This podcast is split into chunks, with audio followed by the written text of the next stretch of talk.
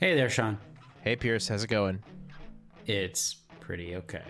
All right, that means it's time for another It's Pretty Okay podcast. Let's do it. Let's start the show.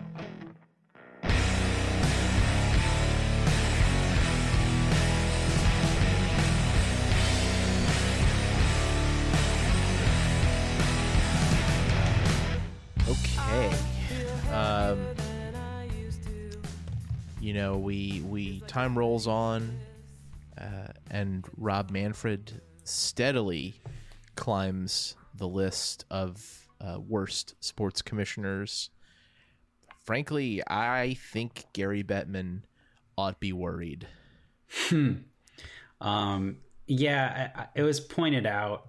I'm sure it was a like Ray Ratto or or someone at Defector writing about it, but the hubris of of Rob Manfred, who is not the commissioner of MLB like Adam Silver is the commissioner of the NBA or Gary Bettman is the commissioner of the NF, NHL.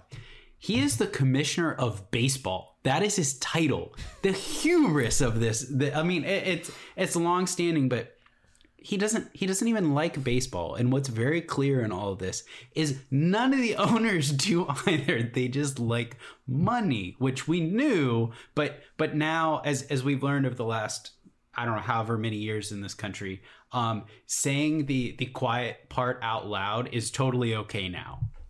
Well, yeah, and and it works it works extra well when you have the Associated Press acting as your stooges and putting in their headlines that Max Scherzer showed up in his Porsche uh, to a negotiating session, and and somebody I, I want to say it was either Joe Posnanski or Mike Schur uh, asked the right question in response, which was. And what car? Oh, Mike Schur asked. And what car did the owners show up in? And Joe Posnanski replied to that tweet, yachts. yeah So, like, eh, you know, I, I, I don't really want to talk about the baseball lockout. It's bad. It's stupid. Uh, it is pure uh, commercial greed at its apex. So instead, let's talk about ESPN's multi-month Mike Krzyzewski farewell gasm. yeah I, I- mean kevin i think that's the appropriate term for it right? Yeah, the um in the game they had a Coach K cam going for a while where they would show the game in half the screen and Coach K in the other half, and um and they just brought up brought it up um, just a million times over it. Like oh this is Coach K's last game in uh in the Dean Smith Dome. This is Coach K's last game at Virginia. And now this is Coach K's final regular season home game in Cameron Indoor. And it's you know guess what? Duke's still playing. Yeah, they sure are, and they're probably going to be playing for a while longer.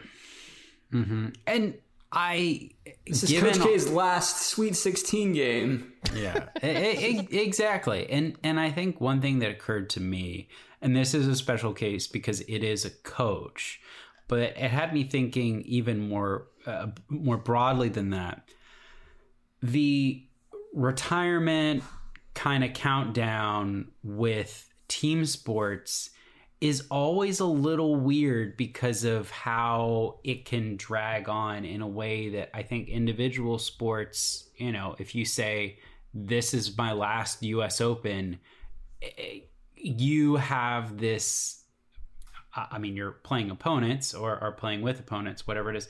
But in individual sports, it's my last Olympics. I'm Shaun White. This is my last Olympics. It's a totally different um, situation with that, and the finality feels more uh, up to you or or your fate as opposed to this. Like, uh, you know, that wasn't this past weekend or whatever, wasn't even Coach K's last regular season game as the Duke coach, but so much was put on it. And it's like, it's another game. It's not even one that matters particularly much if if he is a, a real coach. It's going to be all the ones after it that that matter for his retirement tour in a lot of ways, I think. I mean, yeah, the uh, the difference is that all all of these games, any game left for Duke, other than their first game of the ACC tournament and their inevitable first game of the NCAA tournament is not guaranteed. Yeah. So you can't plan for it. You Yes. can't you can't fly 100 former players in and you know have have branded pullovers uh you know on, Mm-hmm. did they do on that? 48 hours note. Oh yeah. Oh baby. Did they ever? I'm, I'm sure a booster at Duke uh, gladly paid for that, but that is that is a stupid, stupid waste of money when there are kids there who who like are like, wow, am I gonna live in an apartment that's comfortable or am I gonna have food every night? Like uh, that, that's what we're talking about, but that's that's separate. and, and on top of that, it's like it's uh, it, it's not just you know Coach K and, and final games. It's just the constant speculation to make every game this this big deal that has nothing or that that's outside of like the game itself. Like every time you watched. Or uh, I guess the Packers didn't win any playoff games this this past year, but it was like, could this be Aaron Rodgers' last game? And then every single year was like, is this the last time Bill Belichick and Tom Brady are going to play together? Is this Tom Brady's last game? It's just there's just always this big deal about if it's the last game, and it I don't know, it doesn't really feel like it, it matters in the scope of the career. Well, yeah, so that that's an interesting thing, and and I think, you know, not to hammer too hard on on what has become a, a theme of this podcast, sort of generally, but like this is this is a symptom of uh, a sort of media and entertainment landscape where you're competing with everything all the time. And so like you have the stakes are co- have to constantly elevate. You know everyone is is chasing the dragon. They had their first high and they can't catch it again. So you have to just up the ante on every single thing you know and to a point where it does like it does get pretty silly.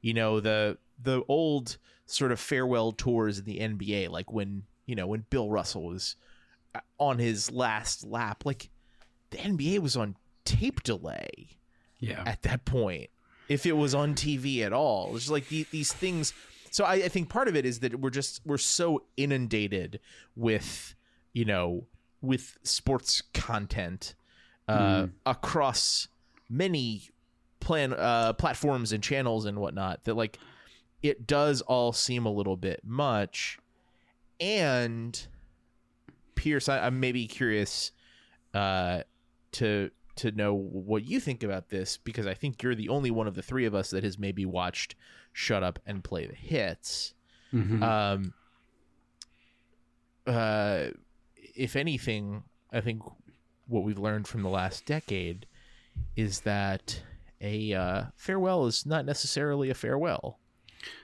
No, and that's in some ways I'm I've been thinking about like what are the best examples of this, and and LCD Soundsystem uh, going out at the top of their game and having it in a documentary is a very epic way of doing that. And I highly recommend watching Shut Up and Play the Hits for no other reason that at some point in it, you see this very ecstatic young man looking directly into the uh, camera.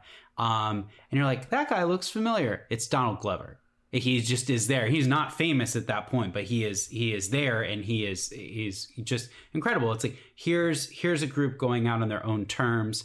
Um, you know, they're having like this or like two week run or however many show run um, in in their city and like that's the way to do it i mean music is is not but it also sort of is an individual sport um, and and i i think that you know that's as good as it is but you can always come back uh, uh, in it, there are a lot of circumstances where you can do that. I mean we even see that with some with some quarterbacks now like philip rivers. For all i know he's gonna he's gonna sign with a team tomorrow. But the whole isn't the whole point of this is that for for an athlete it's supposed to be because you can't come back?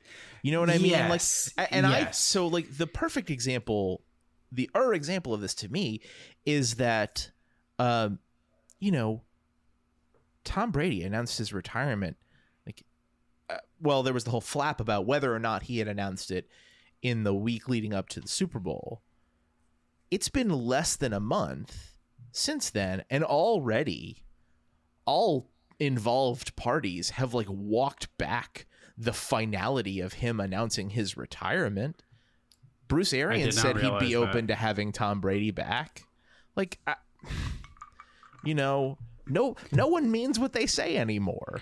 Well, I, I mean, and I was going to say a good example as far as team sports go, and I don't remember how it was covered leading up to it, but John Elway won the Super Bowl, and that was it. Like he, I mean, he had no knee ligaments, anyways, but that's about as good as you can do it in team sports. It's like this was my last game.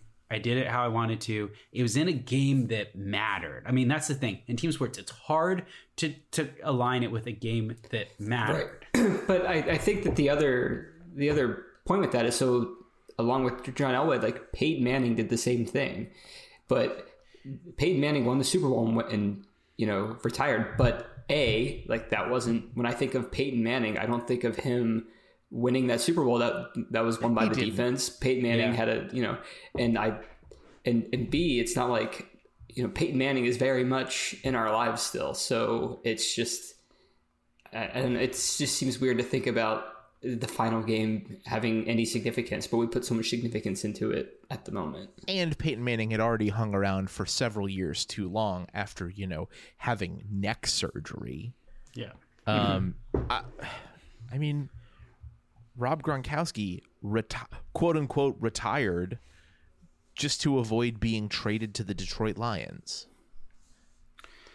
I I mean, that's you know, for That's probably someone who, thing, but yeah, uh, that's a, that's a pretty savvy move from a guy I don't think of as being so savvy. But then it's not retiring.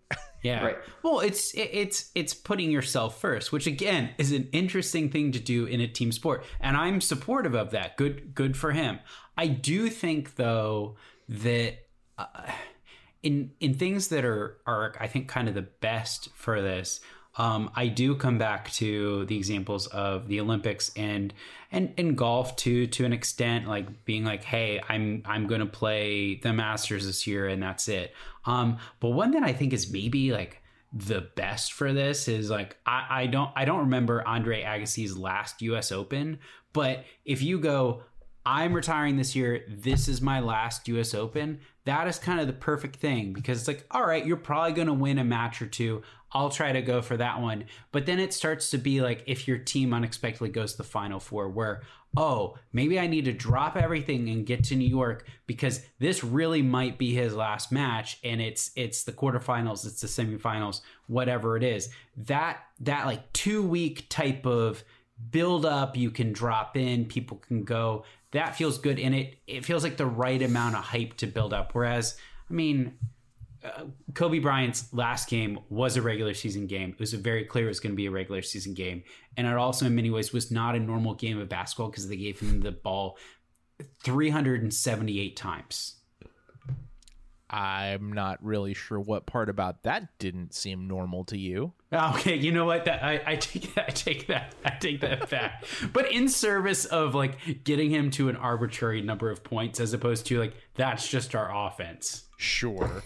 Um, I, yeah, I don't know if I necessarily find the team sports aspect of it as odd as you do, but I think I find it really odd when we do this stuff with coaches, just because like they're they're not the they're not the players. You know, like Yeah. uh, you know that's that's a, a very tautological sort of circular definition thing, but like uh, you know, Uh, Don't we? Don't we usually think of of coaches as as pretty um, selfless people, and you know, are not all of them, but I think we we like to think of coaches as.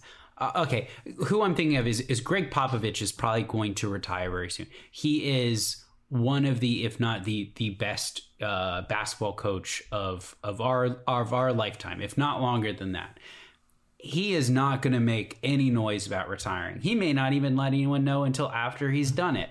Um, I think that that is a counterexample to um, you know the previous Team USA coach, which is Mike Krzyzewski. Mike Krzyzewski is fairly vain, it would seem. and and I don't I don't think Tony Ben I don't think Tony Bennett is like that. I think I think Roy Williams was is was and is vain in a different way. Um, but his his leaving was not as big deal, and Roy Williams was a tremendous basketball coach. Well, part of it was it was out it was out of the blue, but you know to your point, he really made sure he cried it up in that press conference. So yeah, but out of the blue. But also, he, he, it's not about him. He's the coach. To Sean's point, right. he is not. He's not Vince Carter retiring after 28 years in the league. And yet, because college sports is something where the players have a, a literal fixed window in which they can play, mm-hmm. you know, no one uh, coaches are the fixtures in college sports. And so they they take on that role. Like it's interesting. I've noticed one thing i've noticed a lot uh this year watching soccer is that like nbc when they do their graphics for like the game that's coming up it is now always of the two coaches. And that seems very strange to me and i hate it.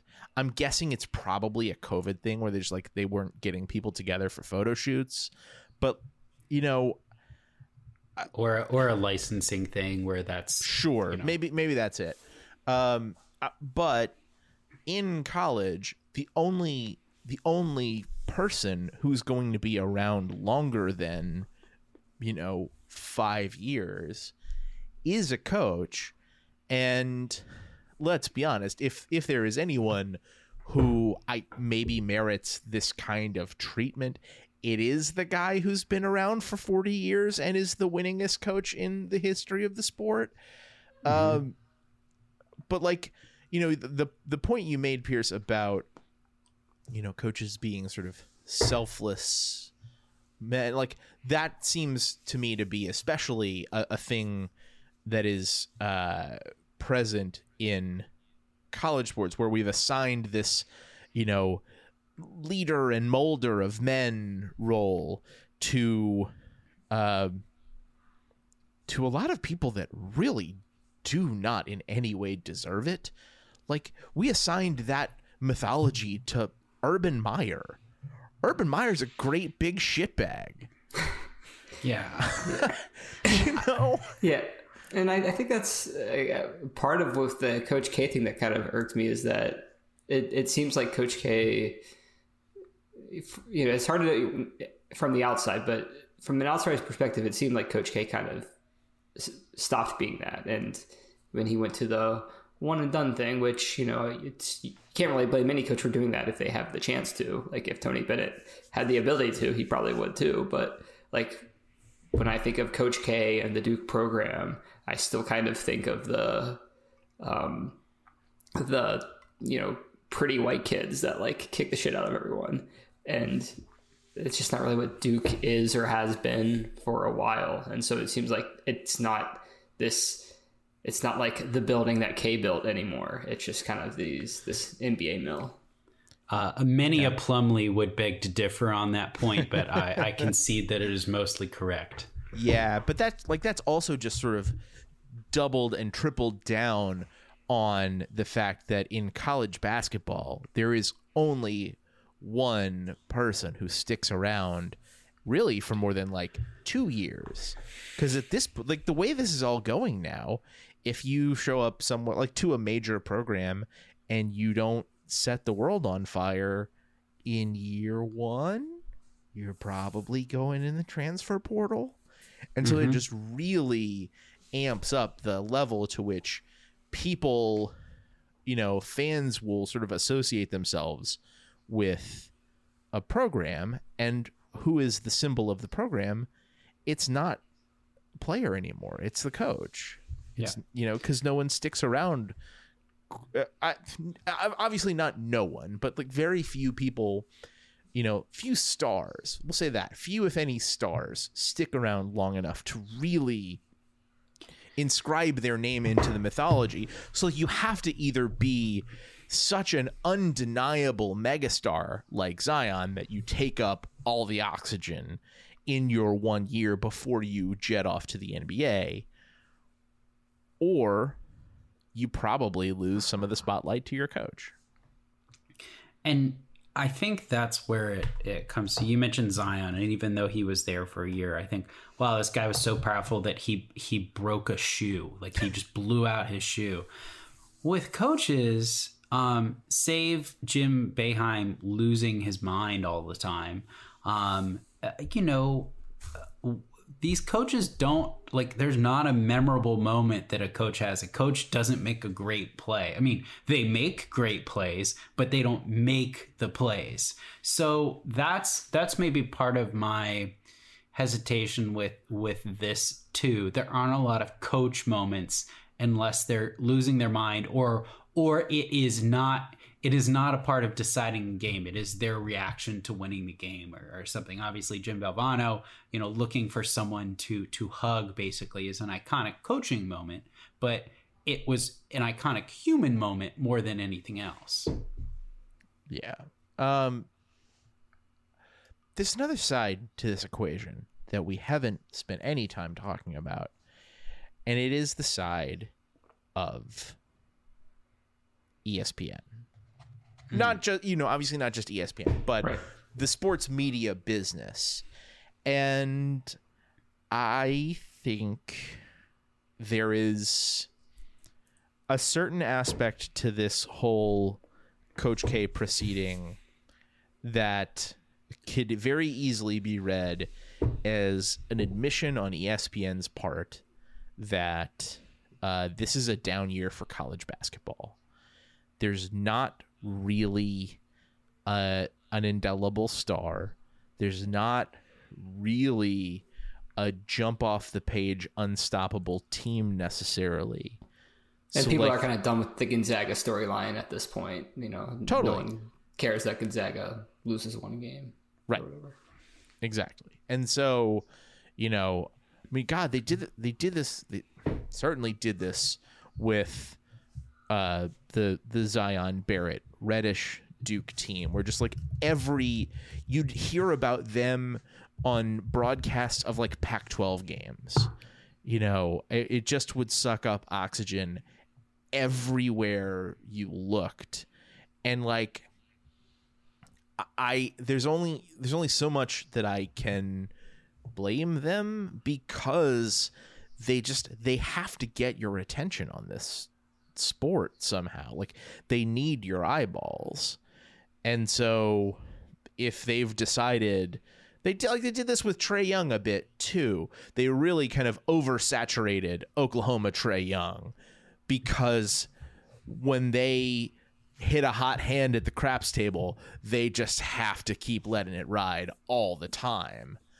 Um, and, and so like this is this is totally a, a manufactured thing on their part. Like I, I would absolutely believe if you told me Mike Krzyzewski didn't really want any of this. I would also believe if you told me he wanted all of it uh, because he seems like he's a little vain and self-righteous, but I also know that there's a certain part of that feeling on my part that just comes from being a Duke hater and so like I, they're they're I think on a basic level, Mike Krzyzewski's a good man. I, I don't have any reason to doubt that. Um, I, I think I think we we take it for granted a bit, but um, you know, Duke has been a team that you either enjoy a lot or you really dislike. You cannot deny how talented a lot of the players have been in the course of Mike Krzyzewski's career. Um, and you know, ESPN owes a lot to him. I mean, those those games, especially against North Carolina, just anytime Duke plays, you know, they're having ACC games, having the ACC network, being known as the place you go for college basketball. A lot of that comes back to Duke. I mean, that more so than I think anywhere else because of the continuity there and because of the confines being great on television. Um, no team has defined this high definition TV era better than Duke, and that means Mike Krzyzewski. So I mean, I don't know what size yacht ESPN has to buy him, but they have to buy him a yacht um, so that he can he can show up and tell Max Scherzer that he will never he will never cede to his poor Porsche ways. Just give him Um, Roman Abramovich's yacht. Yeah, well, there, yeah, there, there are some, there are some uh, yachts that that might be uh, part of uh, repo auctions soon, I guess. That's that's what I'm saying. Um, yeah, it's they really. I mean, Duke has been the defining college basketball program, like of our lifetimes, of a 30 year stretch. It's kind of crazy when you think about and it. And it's it's because of one man with autocratic tendencies, because that's the way college basketball works. Yeah, and on top of that, you know, there's there's an added aspect where they uh, arguably they seized the mantle of that from North Carolina, who was I think kind of the last defining program like in the 80s. Maybe well, maybe maybe say the Fab 5 at the beginning of the 90s and then Duke sort of seized it. Well, no, Yeah, well, like Uh, Kansas would- and Kentucky have always kind of been there. I don't know. Kansas, who had Roy the- Williams for a long time. Kentucky had Rick Pitino for a while. Um, and then Lute Olson at, at Arizona, I would say. And then, uh, uh, you know, I don't, well, UCLA, we can't really. include Right, there to Sean's point, that's these both- are all more blips, whereas the Duke thing has been. Uh, Arizona, I think, long. was there for a while, but I don't recall how long. er- there's a but there's a difference between being really good at the sport and like being the fulcrum of the sport. And I I don't believe Oh, that no, no, Lute no. Olson's Arizona ever was. Yeah, Um, no, not not to that level. So like so Duke Duke really sort of seized the mantle in I want to say it was I want to say 91 is when so in 90 they lost to I think I have my timeline right on this. In 90 they lost to UNLV. In 91 they like got over the hump and beat UNLV and won the title. And then in 92 was the famous Laettner game against Kentucky in the Elite Eight. And so, like, the Fab Five came right after that. That was like 92, 93, 94, I want to say. But, like, outside of that blip, Duke has been the fulcrum of college basketball for that entire 30 year stretch. I would say, you know, the the wooden UCLA years were that for sure. Um, you know, Michael Jordan, North Carolina was kind of the the center of the universe for a stretch. I mean, Michael Jordan played 3 years of college basketball. Like you know, there there will never be someone who is that talented who who sticks around at this point, right? Like we're never going to see this again. It's all it is all the you know, the manufactured Trae Young season where we're getting like break in Trae Young three pointer counts during, you know, a, a Big Ten game or something like that.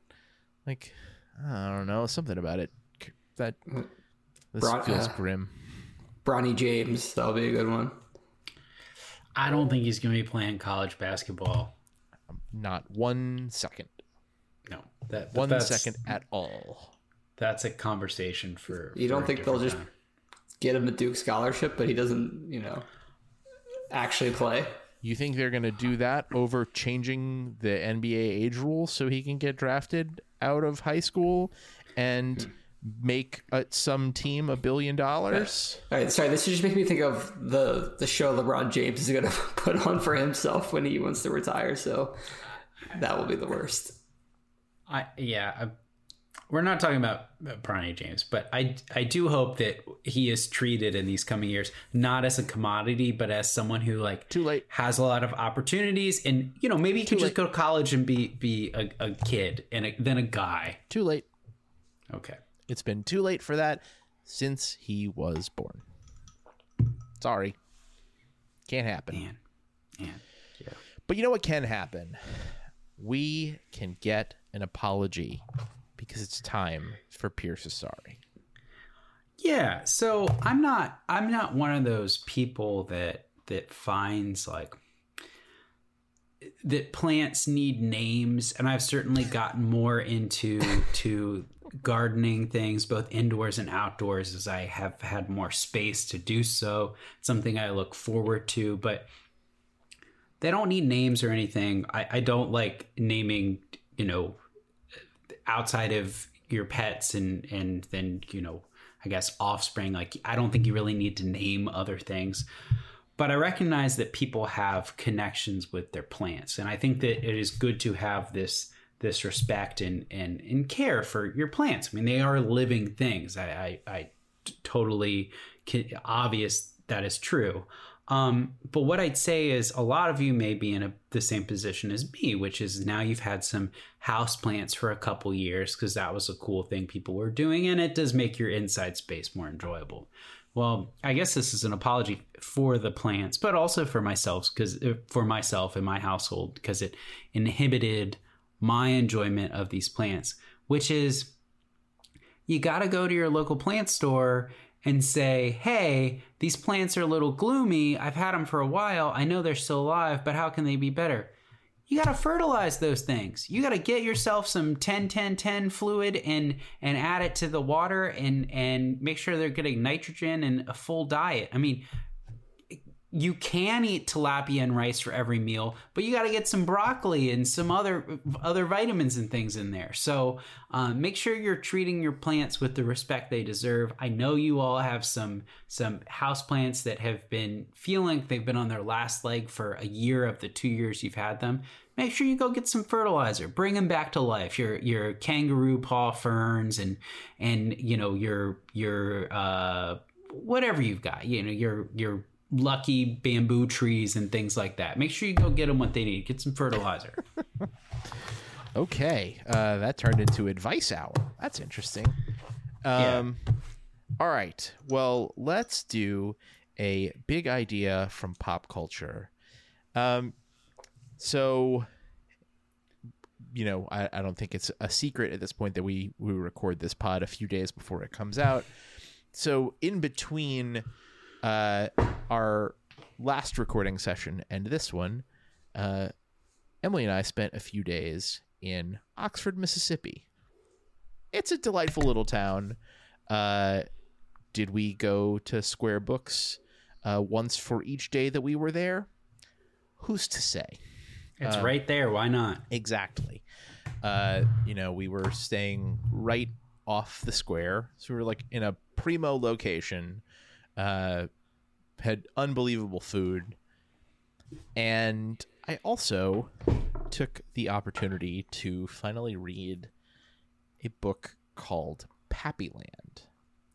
Pappyland is a book by uh, arguably our our one of our greatest current chroniclers, Wright Thompson. Uh, Oxford felt like a perfect place to to read it. Uh, he is a native of Clarksdale, which is just uh, oh. a, a, short short bit away, um, and uh, it's a, a book. It is nominally a book about whiskey, and specifically Pappy Van Winkle, uh, the the sought after cult bourbon. Uh, but uh, as is so often the case in excellent works of writing, it's about many more things than that. It's about memory. It's about uh, family, and, and specifically the relationships between fathers and their children, and you know what what fathers owe their children and what children then later owe their fathers. Uh, it's just it is so beautiful. It's um, I I had actually I'd given my dad a copy uh, for Christmas, sight unseen, just knowing, like I think I knew it was gonna be really good, and uh, he and my mom were actually on a trip in Arizona uh, last week, and I know that he he read it while he was there because he he texted a couple times about it and said, okay, now I I really gotta gotta read it, and I had had uh, an ebook copy from the library, uh, but it's definitely one of those books where I, I am I'm gonna have to get myself uh, an actual hard copy, even though I've already read it, because you know it's it's one of those books that you keep around and you you reread every so often. You you lend out to people. Uh, I I think there is very much a world in which uh, Pappyland is my microsurfs, uh, uh-huh. Pierce, uh, and there's just there's a um, there are two two uh, I don't, I don't want to get too sappy, so I'll I'll say uh, there's there's a, a, line that I particularly enjoyed, uh, which is vodka is for the skinny, scotch is for the strivers, bourbon is for the homesick, and man, that just it caught me caught me in a place. So uh, would highly uh, recommend. Uh, I believe the full title is Pappyland. Uh, family fine whiskey, a story of family fine whiskey and the things that last. Hmm. Uh, would very, very much uh, suggest that you check that out. And now I'll uh, I'll make a little noise while I grab my calendar because it is, of course, time for a Rolling Stone Rock trivia question. Would you guys like a question about Elvis Presley or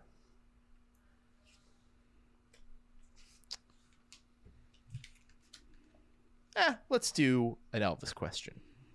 Okay.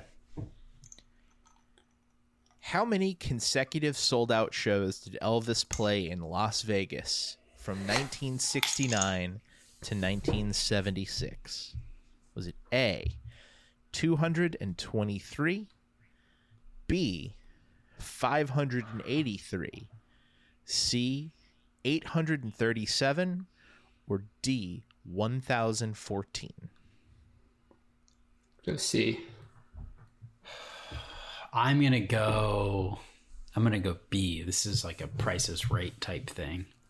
All right. Well, it's multiple choice, not the price is right. So there is literally a right answer, and Kevin got it. Wow. Elvis sold out 837 shows in Vegas in that seven year stretch. Yeah, just did 52 weeks, seven years, you know, somewhere around there, a couple couple days a week. Well, hot damn, I think that may pull you back into the lead on percentage. We'll uh, we'll see when we get our next trivia update. Nice. Okay. That is the end of the show. You can find us at our home on the web at www.prettyokpod.com or you can subscribe to the show feed on your podcast app of choice. If you do that, tell a friend about the show. We'd love to share it with them as well. We'll be back next week to talk about something else. Until then, I'm Sean. I'm Pierce. I'm Kevin. Thanks for listening. Bye.